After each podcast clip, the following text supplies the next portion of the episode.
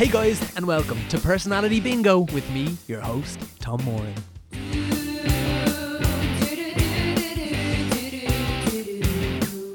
So, this week on the podcast, we have the phenomenal Killian Coyle.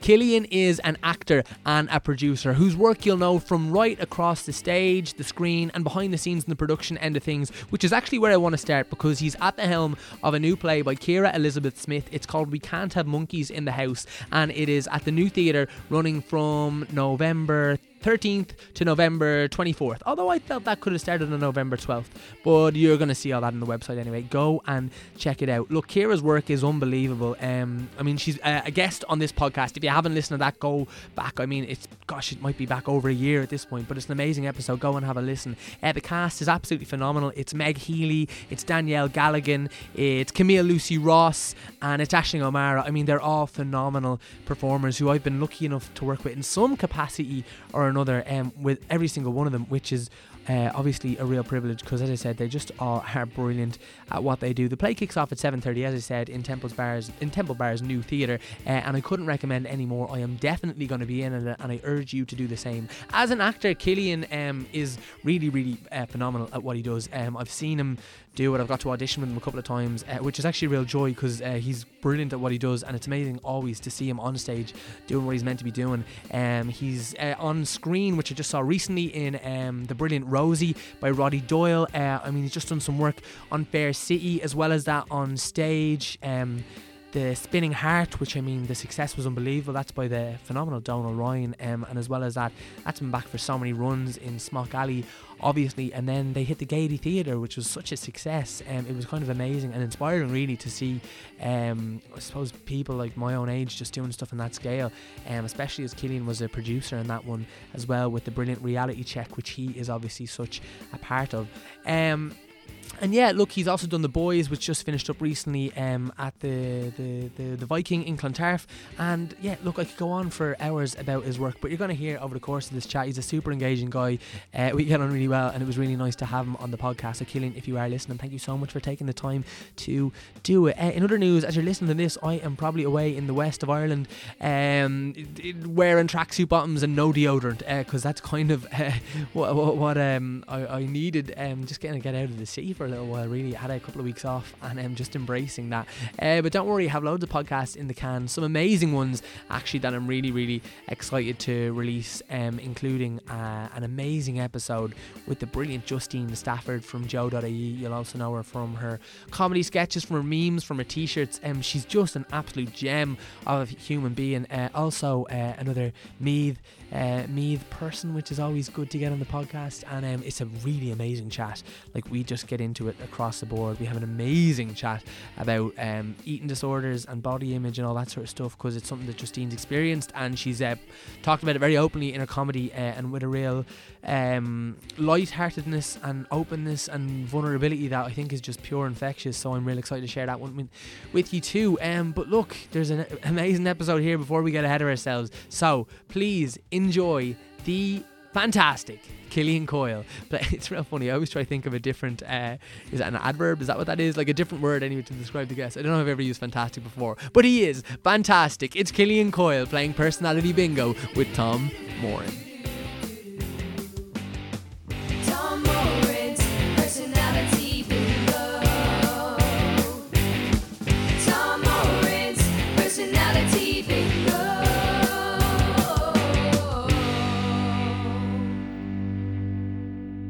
Killian Coyle ready to play personality bingo? Yo! Oh, Jesus Christ. all right, here we go. So, uh, a quick explanation of how it all works. Uh, I've got 60 minutes on the clock, 60 balls in here, and 60. Yeah, there is a real clock. Oh my God, there Yeah. is. it's it's a it's a digital clock. Very yeah. nice. And we used to. Sorry, not digital. It's actually on a it's on a monitor. Uh, n- n- yeah. Yeah. Yeah. And we used to have one, and I used to have to look at my phone, which was just, and I'd have to remember the time we started, and it just all, because when you look at a phone and these things, in fact, I don't even like the way my phone's on the table. It just feels. I just love the way you just chucked that on the floor. I did, yeah. I mean, there's a Get lovely, a lovely shaggy carpet there. Nice. Um, and yeah, so I've got these 60 corresponding questions. I've also Okay. given you five numbers on that sheet of paper. Would you do me a favour and read out the five? 19, 3, 54, 14, and 29. Excellent. Do me another favour and pick a six, something between one and sixty that's not already there. Okay, number forty-one. Sure, that's not no forties there. Yeah, Nice. Any reason you've gone for it? that is my home address number, and that is all you're getting of my home address. Yeah, that was the follow-up question. Um, Could you give us the rest of that, please? yeah, can, we're gonna have to open Could you up give us a consonant, please, Carol, and a vowel, please? And I should say that if uh, all six of those numbers do come up, that means the tables are turned and you get to ask me any question in the whole wide world. I'll give you a totally honest answer. Oh, oh yes, I already know my question. Oh, Jesus. How do you know? That's Oh, impre- uh, I really hope I get this. This has been obviously burning with you for a long Yeah. time. Uh, all right, let's just uh, get right in there. Give it a spin. okay, I'm nervous. Jesus. Oh, nothing's coming out. Okay, we're done here. Thanks very much, Tom. Actually, nothing is coming. uh, There we Oh, go. yes, just takes a minute to warm up sometimes, you know. Like ourselves. Here we go. Number 44. Do you have it? No, I've 41. No worries. Oh, we're going right in there. Number 44. What's the best piece of advice you've ever received? Oh my god. Um. Know when to say sorry Mm. and know when to own your mistakes. I suppose. Uh, never be too stubborn or non-humble. If that's what, what's the other? me- Yeah, I don't know. Yeah, it's just like yeah, I suppose, and never to be too stuck in your ways. You know, always try and remain, uh, you know, open to changes and as fluid as possible. I suppose not. You don't be cemented in your way of thinking or your way of being or your way of doing something. I suppose try and try and always be fluid. I suppose. Was there someone that, that gave you that kind of portion of advice? I really I actually can't remember who gave me that advice. It's always just who who gave me that advice. Um, I don't know. I don't know who gave me that advice. It's always just something stuck with me. And maybe it was someone in Gaiety, one of the lecturers in Gaiety when we were yeah. Or maybe it was one of my teachers. I'd say it was one of my teachers, probably in school or something. Or I, I really don't know right now. But um, Do you like advice, or would you consider yourself quite a like a, a strong-headed, like sure of yourself person? I'm pretty strong-headed and sure of myself, and I'm sure that's the reason why that person gave me that piece of advice. Um, yeah, no, I'm pretty strong-headed, and I've I have a good amount of self-belief in my abilities. So if I go for something, I just do, just go for it, you know, and I do it, and and I believe that I can do the thing. Um, maybe to my detriment in some some aspects, I don't know, but um, yeah, I just tr- trying to dive in and get the get the thing done. Um, but there are other ways of doing things, I suppose.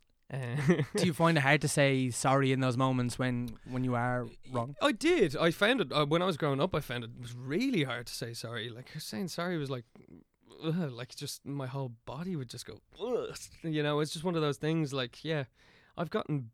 Be- I think. I hope I've gotten better at it. Um, I think it's a very important thing to know when you're in the wrong and to. Um. Yeah, own up for your mistakes, and, and, and that's that's how we learn, you know. Um, I- guess uh, what we both do is all about making mistakes, fail, fail, fail again, learn from that fail, move on, pick yourself back up, fail, you know, drop to the floor, pick yourself back up again. You know that that's the whole game, and I think maybe getting into this game of, of acting and, and producing and and having to uh, learn along the way and make all the mistakes and learn from those mistakes, it's become a lot more easier for me to go, oh, yeah, I fucked up there. Yeah, sorry. Um, yeah, that was dumb. Okay, that's wrong. I won't do that again when I go to the next thing or when you, you know. Anyway, that's a lot of waffle. no, no, it's not. It's interesting. So you know that self belief that you, you, you talked about and that ability to just kind of dive in and believe if you're going to do it, you're, you're going to do it right. You're going to do it as well as Yeah. anyone else. Where where do you think that that comes from? Is that something you've always had, or is it something you learned? No, God, no. Um, I think I don't know where that's come from. To be honest, I think it's just from yeah. I don't know. I think it's out of necessity almost that you you know it's kind of a do or die attitude I have. If if like there's no two options about it. There's no there's no there's no such thing as it's you, you can't do it or it's not going to happen. It you you're going to do it and it's going to happen um, or you're gonna die, or you know, there's no, there's no, there's no two options. So I guess it be, putting myself, I, I, I don't know, mentally, I just kind of try and. Uh, I get there's no the, what's the what's the point in not being sure of your abilities you know? Or, or you know you're 27 years on the planet you you have a wealth of experience in those 27 years of living. And yes it's it's only a blip really. You're you we're still you know young. But I think you have to have the the rest of the ill feelings and the negative feelings will only slow you slow you down if you know what I mean and get in the way. Um obviously too much of the pendulum swing into the other the other realm can make you an kind of an arrogant ass whole thing. We can't swear. I love it. Yeah, um. So uh, yeah, yeah. Does that answer the question? Yeah, it does. No, it, it's very interesting because, like, I, I think, yeah, it, it's it's it's very interesting about. I think people, even you see it with people, for example, right? It's such an obvious example, but someone like Conor McGregor. I actually am annoyed at myself for bringing up this an example, but I'm well, that's when the pendulum swings in the other way, and that's where uh, also personality. That's an act. You know, there is. Right. He's a he's a showman. He and and and he he's an excellent showman. That is, but that's exactly the pendulum swinging the other way. But that's that that persona lends itself to that world, if you know what I mean. Totally, because like, I mean, Um, the times when he's most admirable to me are the times when he wins or the times when he loses. Because in both instances, he's actually very well. He comes across certainly as very humble. It's it's in yeah, the, I think he pushed the boat a bit too much in the last, you know, the last fight with all the build up there. You know, Yeah, it's in the build-up. Yeah, you know, you know, getting personal with people and, and about their religion and about their parents and about their country, and, and I think all that's low blow stuff. But uh, you know, it, it that world is aggressive. It's full of testosterone. It's huge. It's big. It's chest out. It's proud. It's so that that he he is. You know, he lends itself to that. You couldn't have a Conor McGregor walking into a rehearsal room for, you know, the Abbey. You know, you'd just be like, well, could you though? Actually, you probably have at some stage. Def- I'm sure You definitely have. What am I saying? Come on, is there a bo- bollocks button here that we can press? bollocks. like, no, there, there probably has. Let's but, make that a thing. Yeah, can we? Can we? Yeah, because I, I say stuff and then I want to just go bullshit, bollocks. Oh, we you can make to- that a rule for this yeah. episode. If I say something you think is bollocks, or I, vice or versa, vice versa, we can hit the button and go bollocks. we can just interrupt each other. Yeah, yeah, great. And if I say something stupid, I want to go back on it. We'll just say bollocks and I'll go back. Yeah, excellent. I lo- Unreal. Okay, I love this. That's a new rule. All right, sweet. Let's give it a roll. Okay, do it. All right, here we go. Number thirty-four. Do you have it? No, No worries. Number. we're gonna have to go through these quicker, man, because I want to get these six numbers. What All are we right. We're at ten minutes already. What are you doing? Okay. Two balls done. On, Number- let's speed this up. Fucking let me talk, and Sorry, I will sorry, get sorry, pricked. sorry. Number thirty. Bollocks. Sorry. Do you cry often? Uh, no, I don't. Um, I wish I did. Um, more. no, I don't. No, I don't. I, I really don't. I don't cry often at all. Um, I feel a lot. I'm, you know, I'm huge. Like, i yeah, but I don't cry. I'm not a big crier. Mm. I cry at funerals. Funerals are the one thing that will set me off. They, they're the only thing that will really, really set me off. I just death is something that um, is so uh, final and so um, it's just heartbreaking. I just think it's a really, really hard thing to go to go through, um, especially you know being there afterwards and seeing the aftermath of of all that and and the church or whatever. Not not the church, but even the I went to a um, a humanist ceremony there and was just absolutely stunning and it's the only way I want to go now Mm. because it was so much it was instead of it being about 80% about God or religion and 20% about the individual it was 90% about the individual and 10% about you know living in life or you know there was nothing there was it was all about all focused on the person and what they meant to people and people came up and, and spoke um and that just really gets me going. Yeah not not gets me off that's the wrong bollocks. Uh sorry it really upsets me.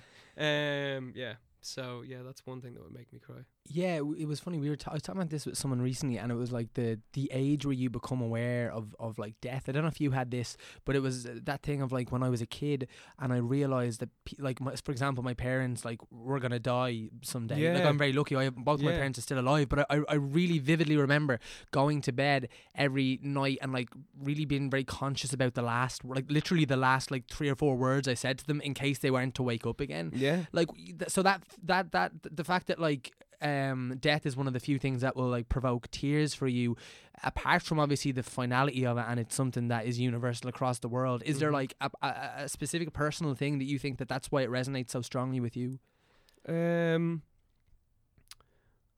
No, I, d- I don't know. Uh, that's a good question. Um.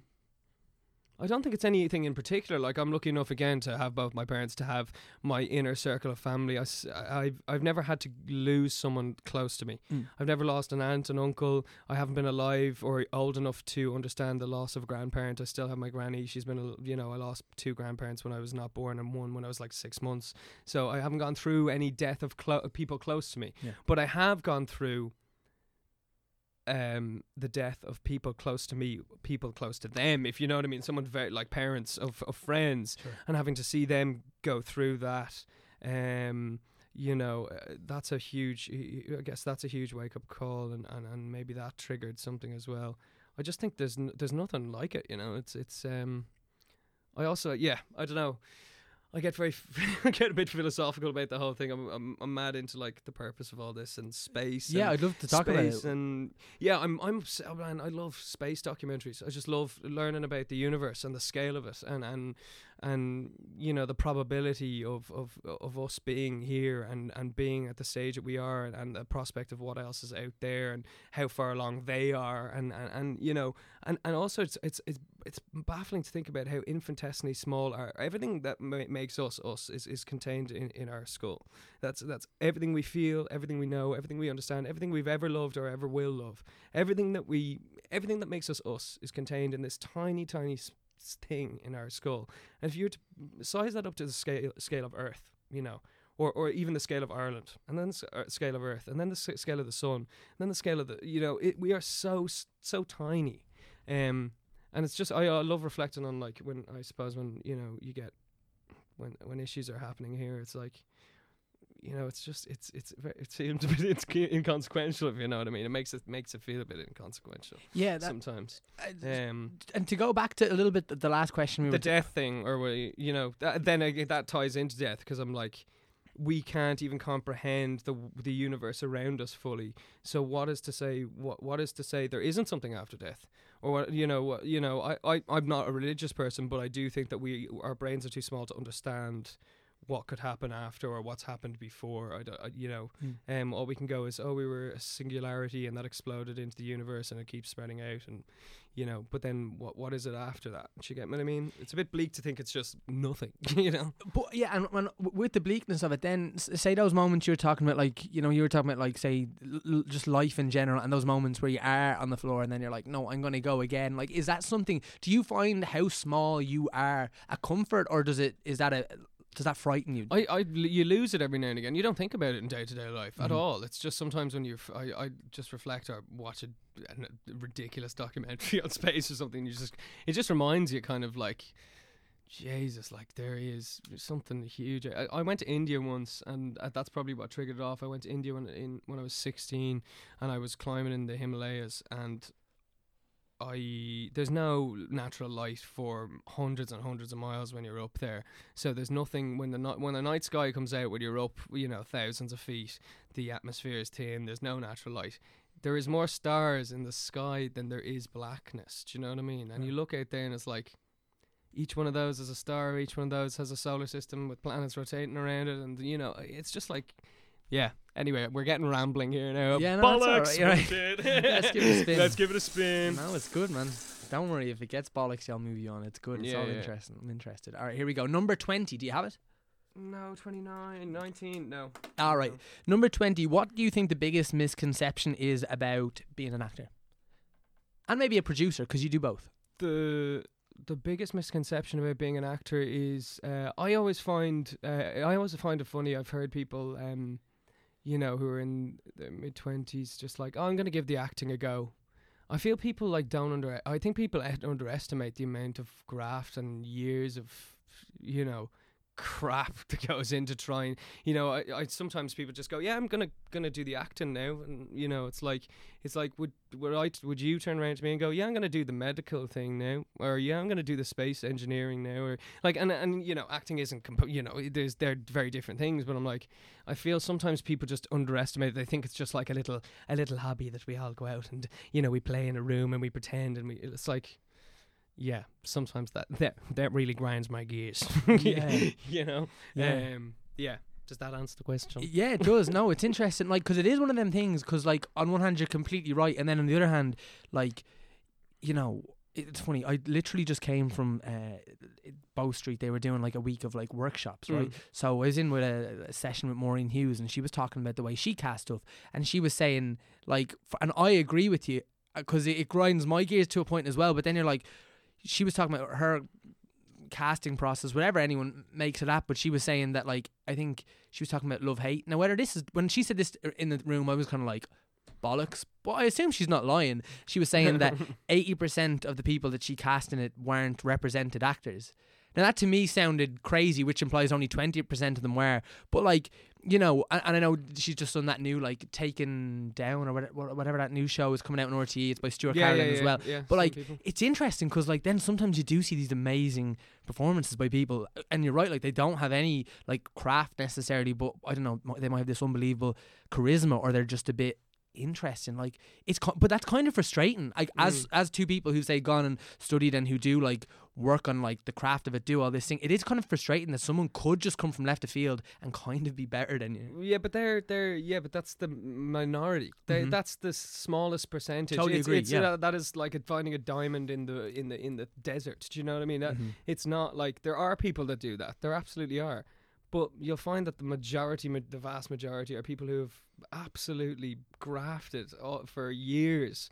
Um, you know, and and you know, you know, I can name loads of people that you know. Liam Neeson didn't, you know, he was grafted for years. Um, uh, what's your man's name? Snape from Harry Potter. He only he was working in an office at forty. Said, and you know what, I'm gonna I'm gonna go go do this. And you know, there's loads of people that you know that had to graft for Yeah. decades. You know, and I think that's where it is, and that's probably what gives me as well. Going back to the what you were talking about self self belief or you know something like that. I'm a firm believer is if if you break your absolute nut off to make it happen, it'll happen. Like you, you, you know, hard work pays off. If you just work and keep going and keep the head down and stay focused, it'll happen.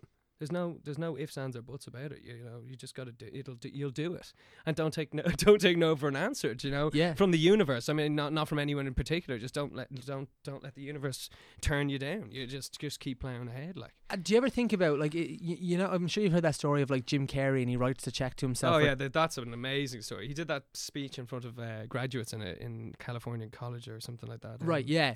And yeah. and like and I, I agree with you. I actually think I have a very similar philosophy to you. So let me play devil's advocate here. Like what if you just break your bollocks for the next 60 years and like you're consistently doing it and like I'm sure you've all seen people like who are doing it for like a very very long time with, with little to no like reward on any level, not even like little microscopic things like getting auditions, Yeah, getting an agent. No, like, I understand. This this thing eats people up. Like it's it's completely uh, like you're completely right. I don't know.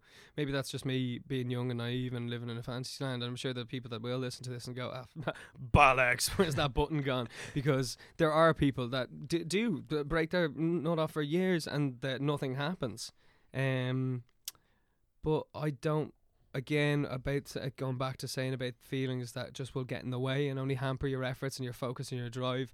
Those those thoughts I just don't entertain. I don't like, you know, and and that's not to say oh I don't have moments of like self doubt or like you know, self deprecation, you know, or whatever the hell. Like, but um, it's uh, I just think that they're only there to distract and waste your time. They're not serving any positive purpose in in getting you to any any place except back. Yeah, I love it. And and so when those moments of self doubt come, is it as simple as that for you for saying like this is not a functional feeling, I'm getting rid of it, or is there a process that you have to? No, there's a pro. There's a, no, it's not as instantaneous as that I go through. But like uh, like like every actor, I know every everyone in the arts, I feel like you always go through moments of self doubt and self deprecation where you think, oh, you're fucking shit. you are a waste of space. You suck. You can't do this. No, you can't fucking. you know. So uh, uh, yeah, I just kind of. It does take you. You just got. I just have a discipline now to it to be like, notice they're there let them say and do what they want, and then they'll f- they'll you know, it's kind of like the tide. It, it comes in, it'll come, it'll go back out again. Do you Yeah. know? Do you know what I mean? I do, yeah. Um, Um, I'm interested in that question, but from a produ- producer point of view, because I think producers are one of the most mysterious people in any. Like, even I'm. I'm in like show business or whatever the fuck you want to call it. I, I still don't necessarily understand exactly what a producer does, especially at like the level because you are working. Neither little do bit- I. Yeah, well, fuck it. So, w- like, w- so what's a misconception about what you don't know what you're doing? no, no, I, I don't know. But uh, like, for me, producers, um, it's obviously it's all a collaborative thing. You know, producers are there from the beginnings. So like, um, uh, you know, it's it's about putting the finding the creative team, put putting them together. Um, you know, uh, finding the piece. What do you want to say? Um, it's about bringing those creatives together in a, in a space to allow them to do the things they do best and, and to work together to create the thing. Um, it's it's about organization. It's about getting the bums on seats. It's about PR. Mar- it's a bit. It's a bit about everything. Do you know what I mean? Um, but um, it's a facilitator of the thing uh, for me. Um, but it's a bit. You get to do a bit of everything. The reason I got into it is because I was I was when I was acting, I'd have ideas about like lights and I'd have ideas about sound and you know all different ele- elements. And I'd be like you can only say and you can only offer so much when you're the actor in the room and you're in the rehearsal room. You- you're there to act and, and learn the scenes and, and get direction and you know d- d- you know focus on that. Um and I found oh well I'm good at organizing stuff and I'm in the game a bit so why don't I just produce so I can uh, th- it's another outlet for me to be able to kind of get get into those or to talk even to talk about those things. I'm no light designer and I never I'm no sound designer but I do like I love being on the other side and being able to have a conversation with those people and be able to talk about those things you know? Um does that what what was Yeah. the question? No, that's it. No, it's just- like, It's it's in it's just I think it's interesting like even as someone who's within a thing what like the misconceptions are from the outside of it. So I mean I think like that one about acting I mean in particular like it's it, it's true because you hear that all the time. Oh yeah, yeah. It's, I, I hear. I only heard it a couple of weeks ago from someone else. And I'm like, excuse me. Um, yeah, and I'm just like, what? Yeah. Like, I mean you, you just have to say like oh cool cool, yeah, good great. luck with it you yeah, know yeah, and all the best, but like, don't. Yeah, you know, yeah, yeah. You They'll, know. they'll find out They'll find. They'll find out soon enough. Yeah. all right here we go number 42 do you have it Forty-one. Ah, Close. come on. Number 42. The question is if there was one thing you could change about Ireland, what would it be? Oh God, here we go. Um, oh, I don't know. Nothing. Ireland's great. You love it? no, no, I don't know. Um, Do you like it as a place? yeah, no, I do love Ireland as a place. I love the people. As as cl- as cliche as that is, like that's quite a touristy thing to say. Um, you know, I, lo- I love the Irish people. They're amazing. But uh, um, no, I do. I I love home. You know, I love I love Ireland. I love being at home. Um, whether I change something or not about it, Jesus, we c- ugh, I don't even know. Um, silence. yeah, No, look- I really don't know. I, I mean, I, there's I tons of, like, there's ton- we could get into all the social and political and everything that's gone on in the last twelve months and eighteen months, but I just think there's there's an excellent movement happening in younger people and in, in the country, and you can see it in the referendums. It's really exciting to see things that have passed, like um, marriage equality and like the eighth and, and all that sort of stuff. And th- things are happening. Do you know what I mean? Like movement. It's things are moving in a interesting newer age direction. Um, I, st- I you know, th- you know, I watched this amazing documentary the other day. I can't remember what the econ- economist's name's name was. It was on RT, but it's about the state of the housing crisis and Yeah. about like how the money is getting stuck in with the older generation, and the younger gen- generation is not filtering down to them. They're not feeling it, and none of the younger generation are. No matter if you're working in a solicitor's office, you know, six days a week, you're still struggling to get a mortgage or to find an appropriate house, which just beggars belief. So, but like in yeah, listen, we could waffle about this all day. I just think it, it's it, it's we're in an interesting time, and I think um, it'll be interesting when we're forty or fifty or sixty. What what kind of an Ireland is it going to be then? I think it might be one of the hot properties on the planet, and in terms of the way the planet's going, like w- with the likes of America and Brazil just electing that uh, Bolsonaro, that absolute lunatic, and stuff that's happening, uh, right wing stuff that's happening. You know, we can see trickle, trickles of it all over Europe. Um, uh, Ireland, you can see a little trick, trickle of it happening with Peter Casey, but we can see the resounding voice uh, for now and hopefully for the rest of time is no to that. Um, and stuff in the Middle East, I think Ireland is going to be one of those neutral little pockets that hopefully, you know, this is dream stuff, but it does. Lo- it looks like that to me. You know, there's a a very progressive, forward-thinking mo- movement in in the people here, which I find pretty pretty good. Do you think about leaving? Um, I do for temp- temporarily, um, but not for the, um, the rest of my life. No, I'd love to live in London for a bit. I, I love it over there. I think it's great crack. I just ne- don't think you could ever be bored. I know people who've lived there for ten years and still don't know when I say, "Oh, do you know this place?" And they go, "No, I don't know where that is." So, you know, it's just you know.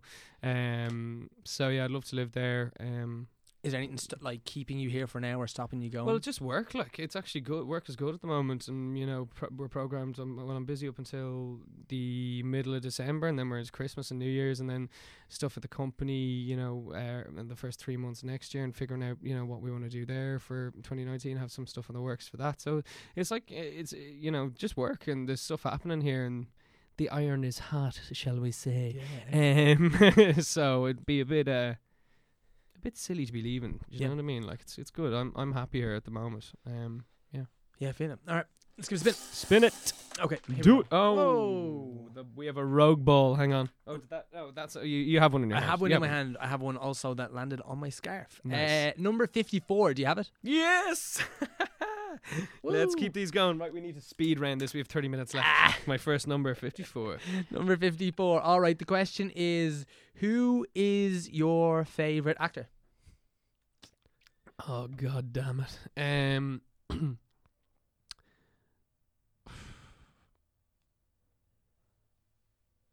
You're gonna have to give me a second on that.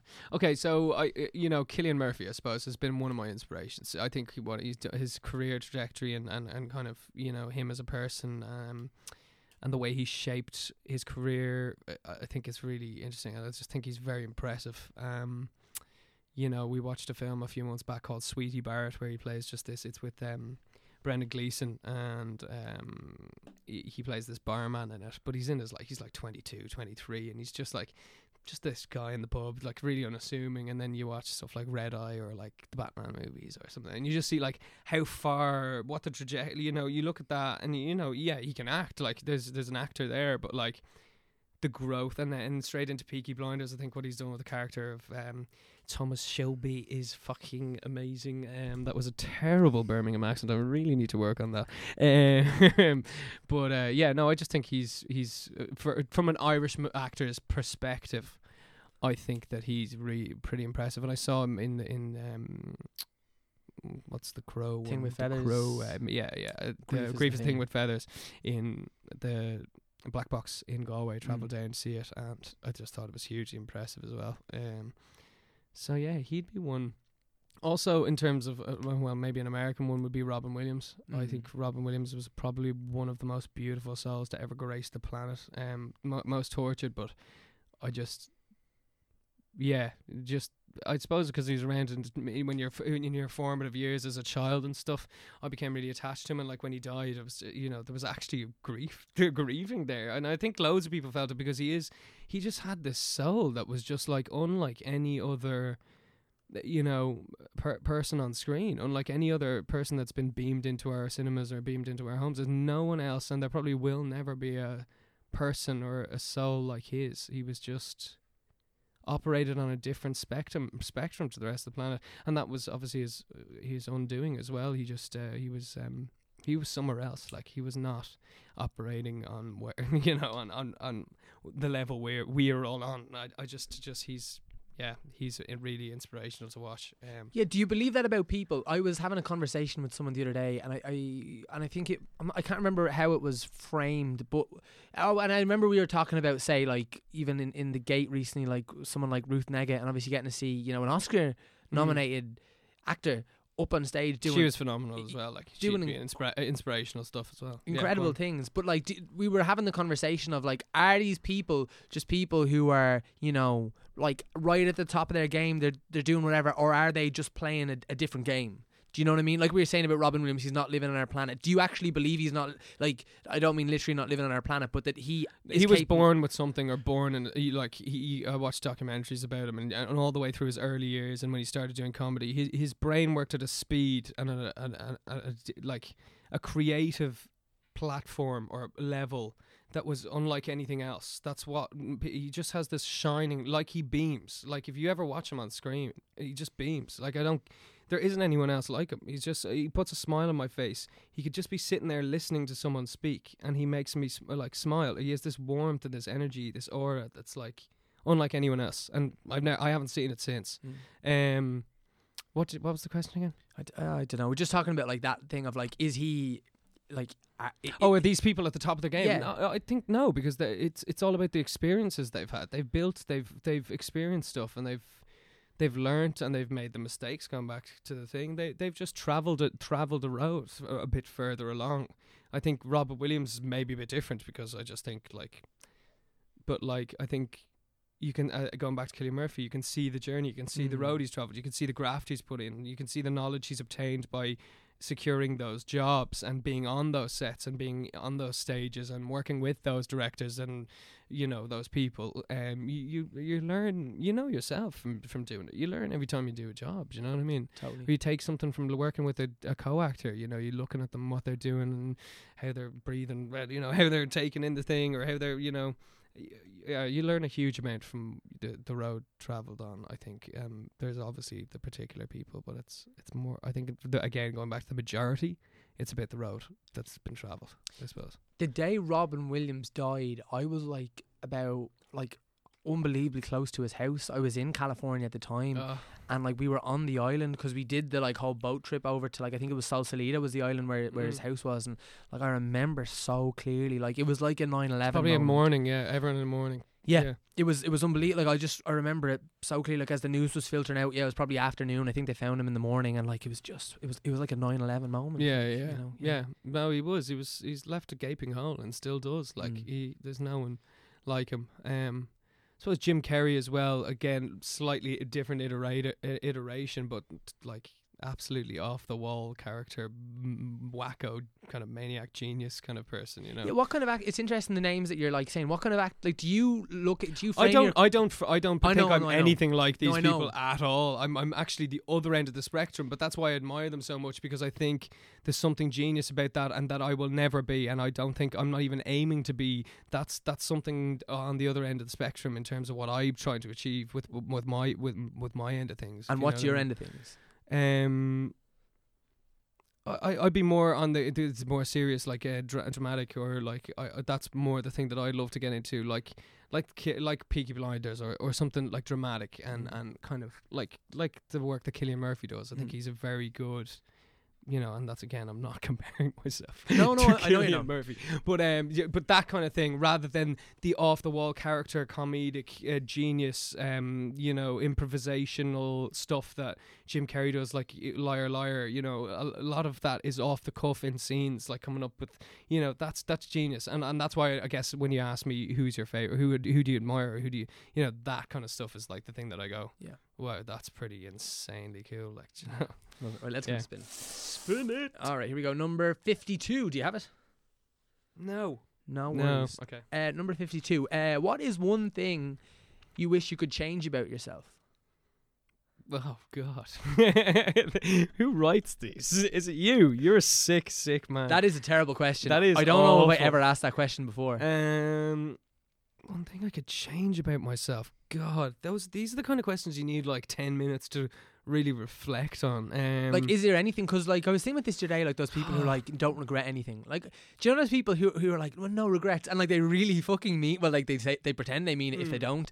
Like, it's it's real interesting. Like, uh, there are definitely things I would change about myself. Like, I I'm very I'm very happy with myself. Okay, let's flip the question around on you because you might give me some inspiration now to be able to be like, okay, yeah, okay. So, so what what would you change? One aspect. I have a really big rib cage. I'd love a smaller. Oh, are you talking cage. physical? No, I'm Okay. talking anything you Oh, want. Like anything. y- it could also be like I've, I've also got a, quite an addictive personality. Like Yeah. uh, I wish I didn't have that. Like I there's loads of things, but I'm very happy with who I am fundamentally. Like I'm, I think I'm a good, Yeah. kind, nice person most of the time, which is probably most important. yeah, But there are loads of things I could. Ch- I wish it was a bit more flexible. I can't touch my toes, which Mm. uh, kind of annoys me. Um, like emotionally, yeah. I, I guess I, I, I get stressed. Right. Like I get stressed and I worry. Um, that's one thing I like. Um, the lady friend, shall we say, is very good at not kind of like she she's not Tony's done. She's not a worrier. She's she's the other side of the spectrum. She's everything will be for cool. Everything's Yeah. fine. Everything's grand. And I'm like, oh God, there's so much. I have to, there's lots on, and Jesus, just there's you know, and I worry, um, and I stress. Um, so that's one thing I'd probably change is is my attitude towards that, and how could I like ride the wave a bit more? Like it's all cool, you know. and if you weren't like that, do you think that would like improve? Would that make? Because like It uh, might might be to the detriment because I because I- I'm I get a lot of stuff done. Then do you know what I mean? Because I'm like very proactive. I'm, I'm very productive with that. If you get me, it doesn't hamper my efforts. It just makes me. It just doesn't make it the most comfortable ride. if you know what I mean. Like it, it could be a smoother way of doing things, basically. And I, I don't want to go back to the old adage, opposites attract. But in terms of like your relationship, do you think you balance each other out well in that way? Hugely. She is literally the ba- the opposite end. Yeah. So I wonder what would happen to you if, if you were like her in that way. Like, would it work? I work? don't think it would work. No, Isn't it? because Yeah. it's there's a balance there. Like you know, I don't think. Um, yeah, no, it's because that yeah opposites do attract, and that's the yin and the yang, the yin and the yang, the yin and the yang. Yeah, that that's what that thing is. You know. Um. Have you been in relationships before where you were with other like kind of hyper stressed people and and it was like Yeah. more toxic? yeah, or, yeah, yeah. And what was that experience like in comparison to this? Like that more toxic. It just was. didn't work. It didn't last. It like didn't end end up working. You know. Mm. Um.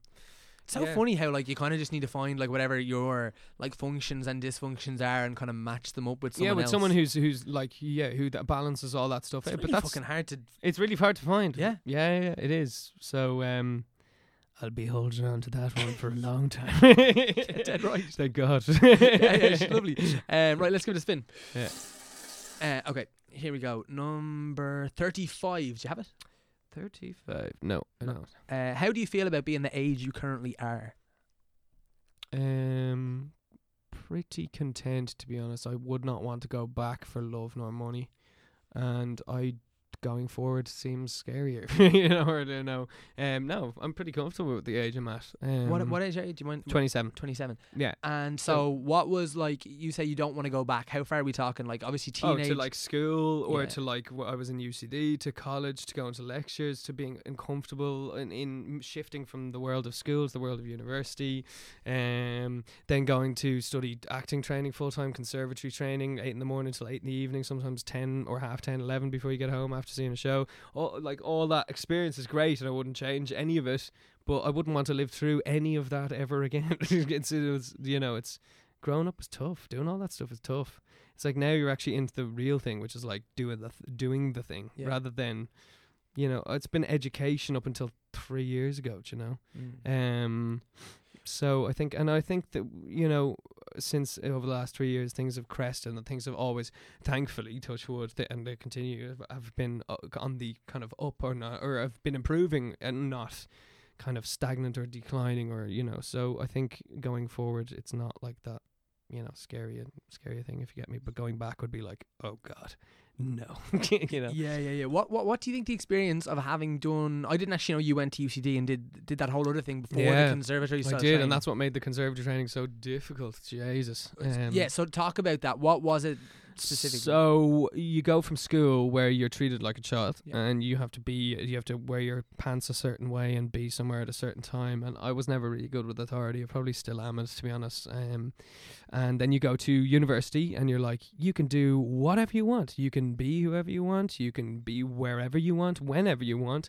You can do whatever work you choose to do. If you don't choose to do it, that's on you. You have no one keeping tabs, no one telling you how to do it and that's great and it's liberating and you get uh, having been in in the other system for the best part of 90% of your life you, you you finally get thrown off that and you're like wow I'm an adult. This is great. And then you go into conservatory acting training and you're treated like a baby again. You're like back to you know how to breathe how to stand where to be when to be.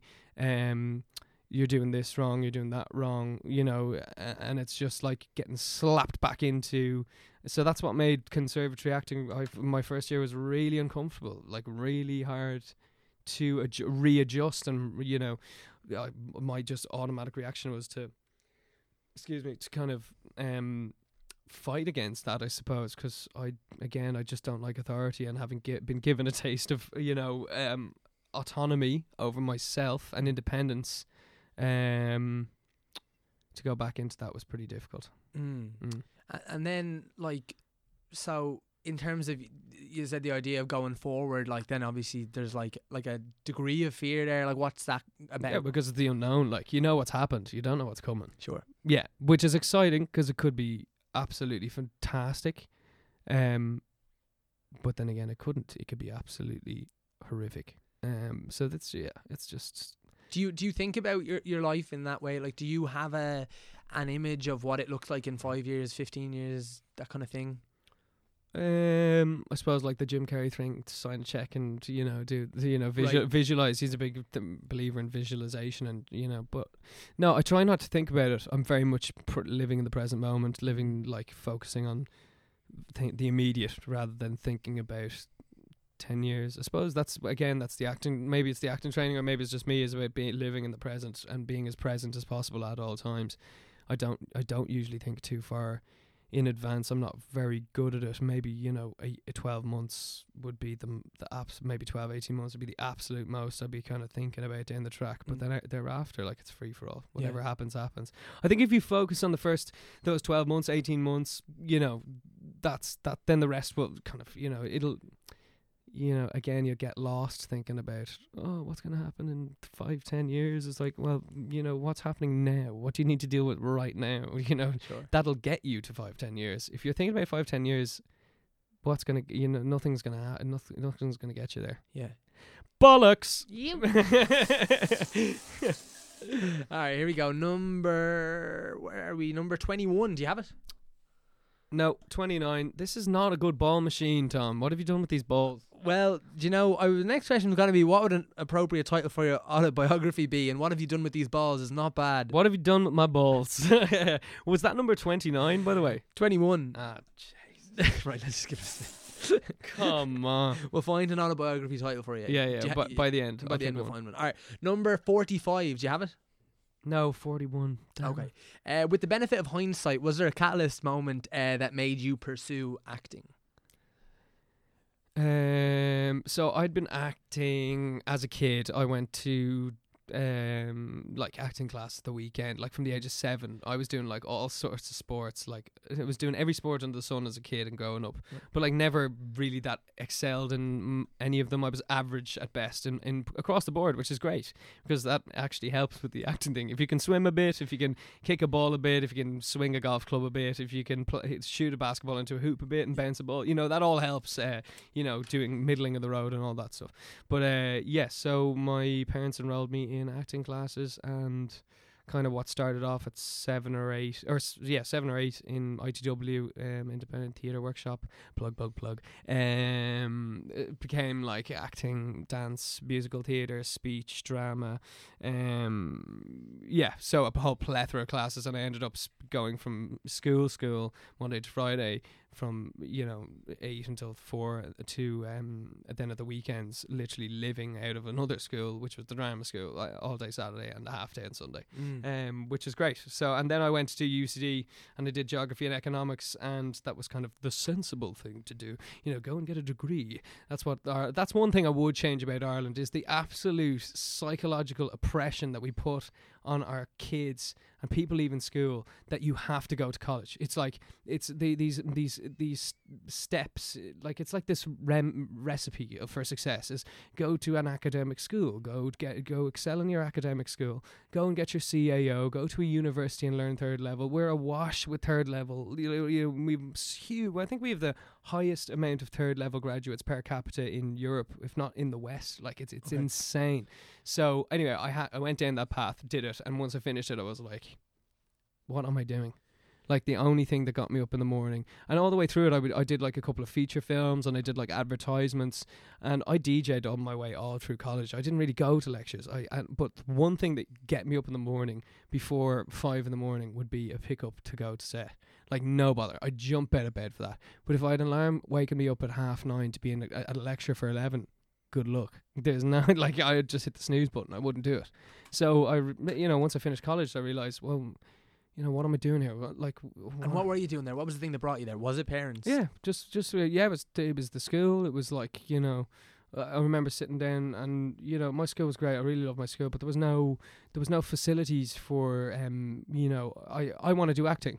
Ah, look, there's um this is Trinity here and and DIT and they're they're good courses and, and you know like you know there's some academics you could do film in English. What about that? Or like you know well you could study English and then you know or you know it was all like no i want to learn how to act like there's no there's no there's no there's no facilities for it basically. So um, I it was a combination of a lot of external factors that kind of, and I feel that's that's what there's no one getting pushed into anything to do trade trade with your hands or with trade. Or, you know, it's all to do with academics and intellectual. And yeah, we have you know this big huge brain burst society. It's all about academics and computers and IT, but we're we're going to fall short on people like carpenters and electricians, and well, maybe we won't need them because they'll all be done by robots. Some robot will show up at your hou- house and fix fix your jacks, or a mecha- mechanical robot will fix your car. But like, there's no one doing mechanics anymore. There's no one doing electric. There's a huge like, there's no one doing that stuff anymore. It's all medicine or you know engineering or arts or you know sciences or you know all that stuff, and that's well and good. But like, what about all the like the arts like or any of the other stuff that's happening? Uh, you know. Anyway, rant over. uh, I was interested in you talking about being like kind of like middle of the road for a lot of the sport and things. What's your relationship to sports now? Any interest still? no, I'd watch the rugby a bit, but and, That'd be and the UFC. So whenever whenever that's on, sometimes just when Conor was when Conor was fighting, or you know, go- golf sometimes a little bit, not really. Uh, yeah, I you know I'd watch the rugby mainly when that's on, Yeah. like Guinness or the Heineken Cup Gotcha, or you know that thing. Right, sweet. Let's give it a spin. Do it. All right, here we go. Number 26. No, twenty No, number 26. The question is What is your most treasured relationship with someone over the age of 65? My most treasured relationship with uh, someone over the age of 65. Wow. Um, my granny just turned 90 last week or two weeks ago. Yeah. So there we go. That might be one. She's, Yeah, you she's getting on. Not really. Um, yeah, she's actually awful. yeah, no, she's uh, no, we like, yeah, no, but I don't know. Someone over 65. I don't really have many mates over 65. Right. I don't. Like, yeah, no, I, I wouldn't. But not many treasured relationships anyway. Yeah, it's it's in. I, I I do have a few. Maybe that's with the questions there. Maybe it's a bit of like you It's, know. a, it's a Tom Moran question. in- yeah, I'm folks. like, I wish someone asked me that. That's probably what all these questions are, really, on Yeah, some yeah. level. But like, um, it is kind of interesting. I'd love to see you do a personality bingo with yourself. Hi, I'm Tom Moran, and this is personality bingo, and I'm with Tom Moran. Tom Moran Right, plays himself. Spin, yeah, spin the basket there, Tom. Oh, thank you, Tom. like, it's, this is literally why you came up with this thing, isn't it? It'd be a very polite episode. Yeah, yeah. um, yeah, you should get some friends over 65. oh yeah. Yeah, if I'm going to give you some advice, like great crack. Well, no, they're just good. Although, like, I do this. I just do have this awareness that like like I do have like friends over the age of sixty five like just from like I don't know I had like a childminder when I was younger and stuff and Mm. like she's uh she's amazing but like you also have this awareness like it's like all my grand my grandmother died about three months ago right so they're all dead now like all my so like it's like they I don't know it's just like that next wave of like because the big generation gap if you go from like my granny who just passed away was 91 and then you know it's your parents who are like, Thirty something years behind that. do you know so it's yeah, Yeah. it's interesting Yeah, yeah, it's a big gap of like experience. Maybe that's what I like. Maybe that's what I like about it. But uh, yeah, yeah, yeah. there you go. Mm. Right, we give another spin. Yeah, spin it. All right, here we go. Number Do it. thirty. Do you have it? Nope. No worries. Number thirty. Not gonna do this, guys. I'm What- not gonna be able to ask Tom my questions. Oh shit. No, go on. what is your worst habit? My worst habit. Um, I bite my nails, and that's such a like stereotypical, or not stereotypical, but cliched habit. But yeah, I bite my nails a lot. Um, Do you ever use the terrible paint? no, I did. I actually, when I was a teenager, or sorry, when I was younger, my mum tried to do that to me Mm. when I was like ten or twelve or something, and that that tastes like arse. Does. That's really it's, it's it tastes like nail nail varnish remover almost. That's what it tastes like. It tastes like that. Mhm. It's gack. Um, but um, no, I I don't know. My worst habit's probably that. Um, I- Is, there Bite there a time when you do? Is it like a nervous thing or an anxious thing? no, yeah, I just yeah, sometimes yeah, I just do yeah, just do, Do it. Like Yeah. I haven't done it now, but I will right now, folks. I know. I was terrible when I was younger for sucking my thumb. And like just shamelessly, I didn't even mind the fact that I did it. Like I did it till I was thirteen, and Yeah. like then my mom was like, I was go- like obviously starting secondary school and whatever, and she's like, you can't do that. That's like a thing you'll get bullied about or something. And I was like, I don't care. I'm willing to die in this hill. Like I fucking love it. I have a really bad habit. Whenever I go on like um like if flights on an airplane, I, I do this thing um where I uh, I wait for like the the fasten seatbelt sign to go off, and, and I get up and um I I walk down the aisle and, and I crop dust uh, the entire uh, aisle. Um, You what? I crop dust. Uh, Crop dust. Yeah, yeah. What the fuck are you talking? Have you never heard of crop dusting? No. It's my new favorite saying. Have you never heard of crop I don't know dusting? what you're talking about. Crop dusting is where someone gets up and walks down the entire aisle while farting all the way along the aisle, so you crop dust the plane. I heard that the other day. It's my new favorite thing. A crop duster, a serial crop duster. Wow. Yeah, sorry, folks. That's uh, gotten a bit um, loose there. We'll get back to the questions. I wish I could say bollocks. I wish. All right, here we go. Number 25. 20. No, have we not had that already? No. 29. Number Okay. 25. Uh, the question is Tell us something about yourself that when people hear it, they are surprised. oh, man. Um. I suppose when I tell people I'm an actor, or people ask me what I do, and I'm like an actor, I'm, I'm a producer, and they go, "What?" I was like, "Yeah." like people are really surprised by that. Um, a lot of the times. What do you think you, if, if you Um, weren't doing that? Like, what do you think? What do you think people like? If you're, what do you think your casting type is in like a profession? In a profession. yeah, Oh God. you could be a young guard. Could I? I think so. Yeah, You heard it first, Maureen. Cast me and taken down. Well done. or like something financial, f- financially. I think. Um, Like, um, financial. Yeah, I could be. I could see myself in a suit, like Yeah, in like a bank or Working something in Davies or something like that. Um, no, but if I wasn't doing this, I'd probably love to be in like event management or something like that, working on like organizing like music gigs or like a, like, I used to do that when I was in when I was in school. We had this mini company. We did this thing called Blast Beat, which is where they go into schools and you set up a mini company and you organize a battle of the bands and they're kind of all linked amongst the different companies in the school. You do it in transition year. Mm. And anyway, we flew over to the UK. Um, there was a, a group of us that the the people in the head office really liked, and we flew over to the UK to do like the Blast Beat UK finals. And ever since then, I was like, Jesus, this whole being involved in music gig stuff is a load of crack. Um, so I'd love to get. If I wasn't doing this, I'd probably be doing event management or something along the lines of. W- Were you ever in a band or s- do you sing? Yeah, I played drums for years. I played in two bands, the drums in two bands. Played a bit of guitar as well. Still play a bit of guitar, but like not well. Like Yeah. strum a strum a song. Are you a like, singer? Oh, you yeah, I can sing a bit. Yeah. Yeah, yeah, yeah. Not not not as great as I could. Um, you know, I used to do singing lessons, but um, once you stop flexing the muscle, it kind of goes a bit to shit. Mm. Um, but yeah, no, I can I can hum a tune. yeah, yeah, yeah. Right, let's give it a spin. Yeah. Let's give it a spin. All right, here we go. Number 16. Do you have it? Nope. No worries. Number 16. The question is uh, What are your memories of 9 11?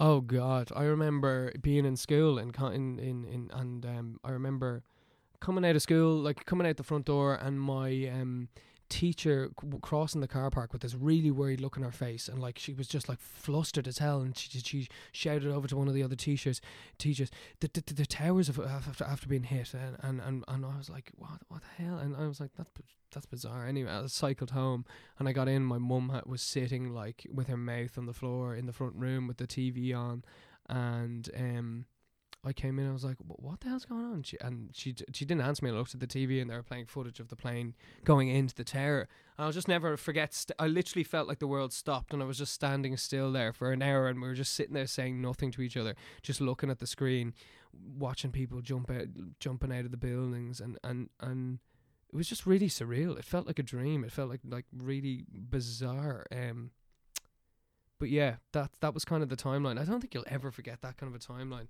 um, of something like that. Um, it's one of the rare, rare hum- hum- events in humanity that you'll always kind of remember. That's a good question. Where Mm. were you when that happened? Yeah. Yeah, you'll always, you'll always know, you'll always remember that. Like that was insane stuff. Yeah. It's, and it's mad because how young we were and you still know. Yeah, I was like ten. When, when was that? Two thousand one. Yeah. Yeah, I was like You would have ten. been, yeah. I was like 10, yeah. But I'd still have vivid memories of my TV and of the screen uh, and the room and everything. Um, but yeah, it was bizarre. Um, yeah, Yeah, it was scary, scary. scary stuff. All right, here we go. Number 53. Do you have it? No. No worries. Number 53. The question is What is the greatest piece of art you've ever witnessed?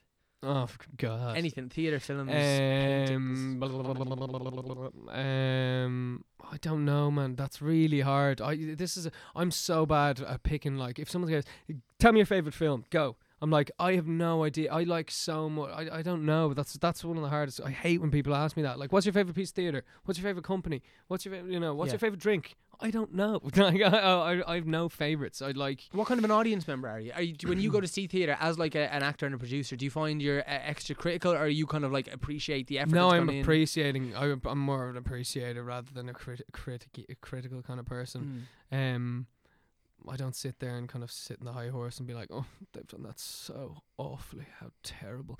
Uh, no, I I more appreciate trying to find the good things in it, um, and the things that didn't go so well, and you you learn from going to see all that stuff as Mm. well.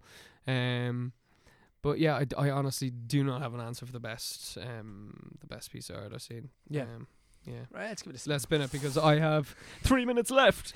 All right, number 58. Do you have it? Uh, nope. No worries. Number 58, the question is In terms of artistic creation, what drives you to do what you do? Artistic creation. How do you mean? Well, like, in ter- like why, Um, why do you think you're fundamentally an actor? Um, because it can't be anything else.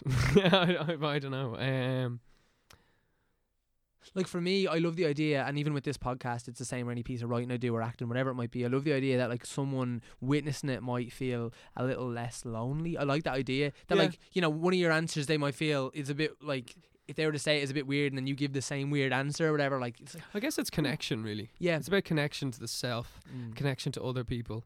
It's about telling stories, about storytelling. Um, but mo- mostly for me, I think it's about connection, Mm. about connecting with other people. Mm. Um, on a different level that's just fleeting, like everyday, like kind of coffee talk. You know, to really dig into someone or another person, like when you're doing a scene or you know working on a character. Or I find that probably the most interesting to see, try and step into other someone's shoes in in a scene with someone else. Um, and to feel all those things that are not nothing to do with you, but you're you're feel you know uh, you know I feel a lot. That's um, uh, sounds weird, but uh, you know, but you know what I mean. Like it's um, yeah, I guess it's just to to, to be able to um, yeah, connect. When you say you feel a lot, do you consider yourself like an emotional person? Yeah, I would. Yeah, yeah, I would. I absolutely would. Yeah. Um, Wonder what that is about. like sensorily, like in my chest, in my stomach, I feel a lot uh, in my Mm. head. You know, yeah, I yeah. Yeah, yeah, that is interesting when you feel things in your like chest or in your your tummy or, Yeah, or, yeah. or whatever the thing is. Like, Mm-hmm. do you associate those with like certain feelings? Like for me, like if like like when I'm feeling at my very very worst, I really feel it like in my gut, like in my stomach. Yeah, I, I g- uh, Helena Walsh trained us in the Gaiety School, and she did a lot of sensor- sensory work. So instead of thinking about emotions like joy or grief or excitement or anger or frustration or any variations on the spectrum, uh, instead of thinking them as a fe- uh, like uh, think of them as a feeling as, as a, what do you where do you feel that where do you feel it actually in your body? And I guess that's Mm. definitely driven into my everyday life. Do you know what I mean? Mm. I, I, when I feel stressed or when I feel, you know, it also helps me to deal with it because I can notice where it is, you know, accept that, breathe it in, breathe it out, let it go, and let it, you know, um, yeah, it's good, good work, good, good help for every, you know, every day, not just acting. Yeah, yeah. yeah, yeah. All right, sweet. We probably got time for two more. Okay, here we go. All right, here we go. Number 46. No. You don't have that one. Number 46. The question is Do you believe in an afterlife? Oh, we talked about a bit about this earlier. Um, I, I don't believe in anything man any um, um, man-made afterlife. I do not believe in any religious re- religions that are man-made. Um, I actually don't like religion as a device. I, I think for the most part it's been quite toxic over history. Um, and it's it's not you know not it's led to more negative than than you know. For me personally, I just I'm not I, I just don't I don't believe in religion. Um, but I do believe that we are so going back to the infinitesimally small thing, and we can only understand so much given the size of our actual understanding machines in in in between our ears, where they're so infinitesimally small in the grander scheme of things. That how could we possibly understand? Uh, beyond what we can see in this room, i- you know, in the sky, or like you, c- we couldn't possibly understand. Like to to even think about the scale of some things that are, we can see would boggle our brains. Do you know what I mean? Um, so I, I always like to think that there is something afterwards that it's not just a bla- forever blackness. Um, you know that there it's not going to be a cloudy kind of cotton candy place where we all meet up with all our lost loved ones and, and sing and dance and hold hands. But I, I like to think there there is something this the part of you that makes you you maybe goes into something else. Maybe I don't know recreation or anything like that. But like Mm. I, I like to think that this it's not just an empty black void, or maybe it is. Maybe it just cease to exist and that's it. Um, but definitely not afterlife heaven. You know, Yeah. a- as as it man made man man made manifests itself. Um, if you get me. I get you. All right, let's give it one last spin. Let's do it. All right, here we go. This is how we do it. Number fifty-one. No. No. I All only right. got one number, lads. Is that normal? Uh, Is that uh, no? That's terrible. Is no, no. It's well, it, people have got none before, so you're not. It? Okay. Well, Yeah, you're, you're not Okay. the very best. we need to limit these balls. I think you should do like fifty balls, maybe. All right, can you know what? Get your own fucking podcast. Hello, welcome to Killian's calls. Killian calls. Killian Coils. Fifty ball basket twirly personality game. Bollocks game. Bollocks. Bollocks. yeah, it'll have a bollocks button. That's for sure. Definitely I'll, will. I'll bloody well need one. yeah, yeah, yeah, yeah. No, no. Th- that waiver you signed at the start, that means the bollocks button is now ours. Oh, fuck. yeah. Shit. All right, number fifty-one. Last question. Uh, what's the worst date you've ever been on? No. you definitely have one in No, mind. um, oh, I don't actually. But can I, I, I- can I, can I pawn this off on someone else? sure, please. I heard this. I we were at a Halloween party the other day, and hopefully he's not listening. well, I won't. I don't know. I won't name who he is, but one of the lads was saying he went out on this Tinder date, and um, he was in his suit. He was he works in a bank. He was, he was in a suit after work or whatever, and she came. And she sat down, and, and she he just slowly began to realize, talking to her, that he she was the complete opposite of him. Like, she was uh, into into yoga and into like meditation, and he's just kind of like this lad from South County Dublin, works in a bank, kind of a bit straight edge. So uh, she uh, they had, he ordered one drink or the, he ordered around and they were chatting and the, uh, they finished that drink fairly quickly like after you know five ten minutes they ordered another drink and then you know just there was kind of a lull in conversation she just goes yeah no this isn't gonna work and she just stood up and walked away wow. literally just stood up and that was it she didn't even say goodbye thank you she said yeah no this isn't gonna work and literally stood up and walked away kind of better. well, in fairness, it is Tinder, so um, fair play to her. Uh, she, you know, don't waste don't waste more time than's necessary. just, but I just thought it was just, um, I like visualizing that is just that would wreck me. That would be horrible. Oh. I felt so bad for him as well because he was so cut up about it and was like, "Oh, you poor, poor oh, bastard." Oh, bastard." was he? No, well, he wasn't like in bits about it, but you could just tell that he was like. Yeah, well, I, of course you would be like someone's. Someone But, just but, went, I- but you said about them being so you." opposite. So like, rather than going through like an awkward, like, uh, like weird, like, oh, will we kiss goodnight? Yeah, thing, yeah, or, like, yeah, yeah. Do you know, like some weird, like, or, or whatever the fuck it was gonna be? Do you know what I Yeah, mean? yeah. Like, just cut it. Right But he was there. he he liked her as well. He still thought Ah, she was okay. nice and like yeah. But Ah, then okay, okay, he he just it was after the fact. Like obviously he didn't go oh shit we're opposite or whatever. In it he was like oh yeah so blah blah blah talking talking talking away and she just eventually went yeah no this is gonna looked him up and down. yeah no this is gonna work and left. But you do know, some like you do know that quickly. Sometimes you're just yeah like, oh, no this in is fairness totally wrong. yeah. This is. Well, I've not- heard of people like literally their date has come up to them and said, are you uh, Tom and you go yeah oh. and walked away like Yeah. literally Well, from I- first first glance. I've Um, had like I, I wouldn't quite call it being like catfished, but like being misled. I would I suppose, and like it like it's a real shitty thing to do to someone. Like you should Yeah. never do that to someone. Fundamentally, like especially on those kind of like dating sites, like the whole contract is like a degree of honesty that like you're gonna do what you say you do in your bio, and you're gonna look like you say you look like in your pictures. Mm. Because it's so fundamentally superficial that you all have to sign up for a contract of superficiality, or the whole thing falls to fuck. Do yeah, you know what I yeah, mean? yeah. So um, yeah, but uh, poor fella. Mm. Well, we'll dedicate that episode to to Mr. to Banker. Mr. Yeah, Mr. Banker. South from County South Dublin County Banker. Dublin Banker. yeah, he's a nice boy. Yeah, man. Um, Kurt, thanks so much for doing this. Will you do No me worries. a favor? Uh, Yeah. Tell me about all the things coming up for you and the acting and producing end. Absolutely. So I am currently producing uh, the new theatre artist in residence, the wonderful Kira Smith's uh, final production or main production for artist in residency.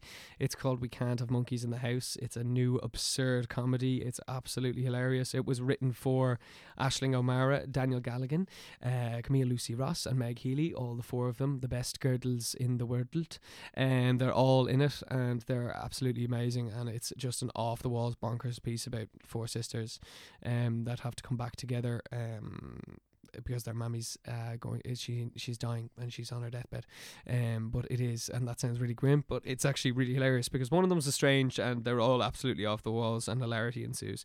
And there's um, an unbelievable team working on it. Um, it's uh, all of the Rough Magic Seeds. Kira's a Rough Magic Seed, and, and the rest of them John Gunning, Naomi Faulkner, Leah Didney Chiarval, and um, did I say Naomi? You know, say, Ye- you know what I mean? Uh, and Kira and um, oh my god, my brain. All the best people. I'm so sorry. Why why can't I think of the the team? There, me and then yeah, but they're they're all absolutely insane and incredible at what they do, and they're all um working on it. Um, so it's going to be a really exciting project. It's on from the 12th to the 24th of November fr- from 7:30, and tickets are 13 or 15 euro. Excellent. Yeah. Sweet. Well, look, I'm going to be there. Uh, I'm sure a ton of our listeners will because Kira's doing the show. Nearly, uh, in fact, She- almost all your whole honey, team. all honey was absolutely class, and all the team. If you look at the work they've done, like they're they're absolutely um, incredible. Uh, Olivia Songer is directing. That's the one person I forgot. Come on, Olivia. I'm so sorry. Um, my brain. Um, uh, we've had a lot of questions here, Olivia. Tom's rattled my brain, but Olivia uh, as well. She's a rough magic seed, and she's incredible, and she is directing the piece. Um, and also Pamela McQueen is is a dramaturg. Final piece of the puzzle, and that is everyone. It's a team of eleven. It's actually kind of yeah, it's quite a lot to a lot of names. It's a huge team, but it's uh, it's a, it's an incredible, incredible team. Um, so yeah, come on down. Excellent. All right, Killian Coyle. Thanks for playing personality bingo. No worries, and uh, if you made it this far, thank you so much. Fair play to you. Like that's an absolute your legends, and thank you for listening to me laugh silly for Follows.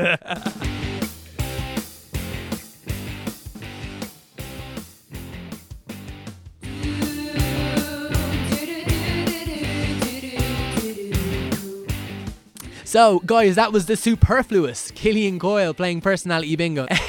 Killian, if you are listening, a massive thank you to you for taking the time to do it and for inventing the bollocks button. I mean, that was kind of special in and of itself. Uh, also, a huge thank you to, as I said, the phenomenal Erin Lindsay for mixing, editing, and producing the podcast. Also, a huge thank you to Alan Bennett and Paddy O'Leary for having us aboard the network, to Leah Moore and Anthony Manley for their beautiful theme music, and to the ever excellent Conor Nolan for our delicious artwork. If you could taste it, it would taste like banana and pear. Um, is that even a flavour? If it was, it was delicious. Um, what else do we need to say? Yeah, go and check out uh, Killian. Um, uh, Killian and Kira and all the gangs play. Um, it's in the new theatre. Uh, so we can't have monkeys in the house. Um, it's going to be deadly. It's kicking off uh, on the 12th or 13th. I think it's the 12th. Let's go with the 12th uh, of um, November, and if it's not the 12th, it's the 13th, and it's running until the 24th. And I know that for surezies, uh, and I'm gonna go and see it. I urge you to do the same, uh, guys. Other than that, please tune in next week as we uh, we're real close to episode 100 now. I don't know, we're on like about 96 or seven, I think. Um, so it's getting real close. Tr- gonna try organize something real amazing for episode uh, 100 if I can at all. And um, thanks for being a part of the journey thus far. Uh, if you're new to us, welcome aboard. Um, hit subscribe, give us a rating, do all that stuff that you know to do for podcasts. They do really make a difference, especially for little baby podcasts like mine. Um, and thank you so much for your support. Tune in next week when the effervescent Justine Stafford plays personality bingo with Tom Moran.